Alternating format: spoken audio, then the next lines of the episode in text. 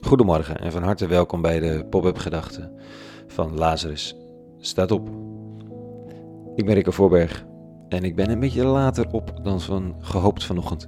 En ik wil toch niet zonder overweging de dag beginnen. Daarom vandaag een citaat van Vaclav Havel, wat ik gisteren onder ogen kreeg en wat ik jullie niet wil onthouden.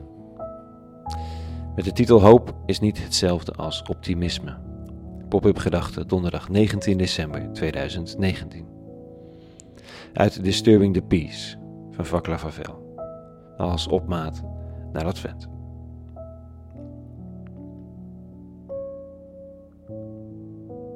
Het soort hoop waar ik vaak aan denk, begrijp ik vooral als een gemoedstoestand, niet als een toestand van de wereld. Ofwel hebben we hoop in ons, of niet. Hoop is geen voorspelling. Het is een oriëntatie van de geest, een oriëntatie van het hart. Het overstijgt de wereld die onmiddellijk wordt ervaren en is ergens buiten zijn horizon verankerd. Ik voel dat zijn diepste wortels in het transcendentale liggen, net zoals de wortels van de menselijke verantwoordelijkheid.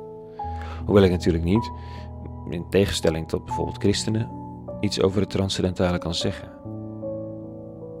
Hoop in deze diepe en krachtige zin is niet hetzelfde als vreugde dat dingen goed gaan, of de bereidheid om te investeren in ondernemingen die duidelijk op weg zijn naar vroeg succes.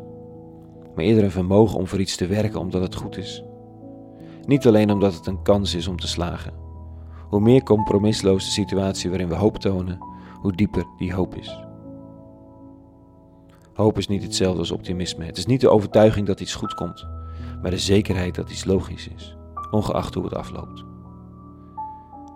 Kortom, ik denk dat de diepste en belangrijkste vorm van hoop, de enige die ons boven water kan houden en ons aanspoort tot goede werken, de enige echte bron van de adembenemende dimensie van de menselijke geest en zijn inspanningen, eh, dat is iets, iets wat we krijgen als het ware van, van elders.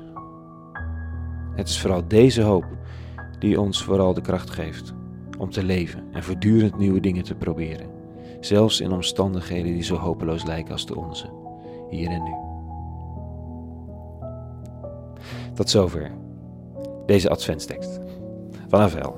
Morgen nog een laatste gedachte voor de kerstvakantie begint. Vrede gewenst en alle goeds.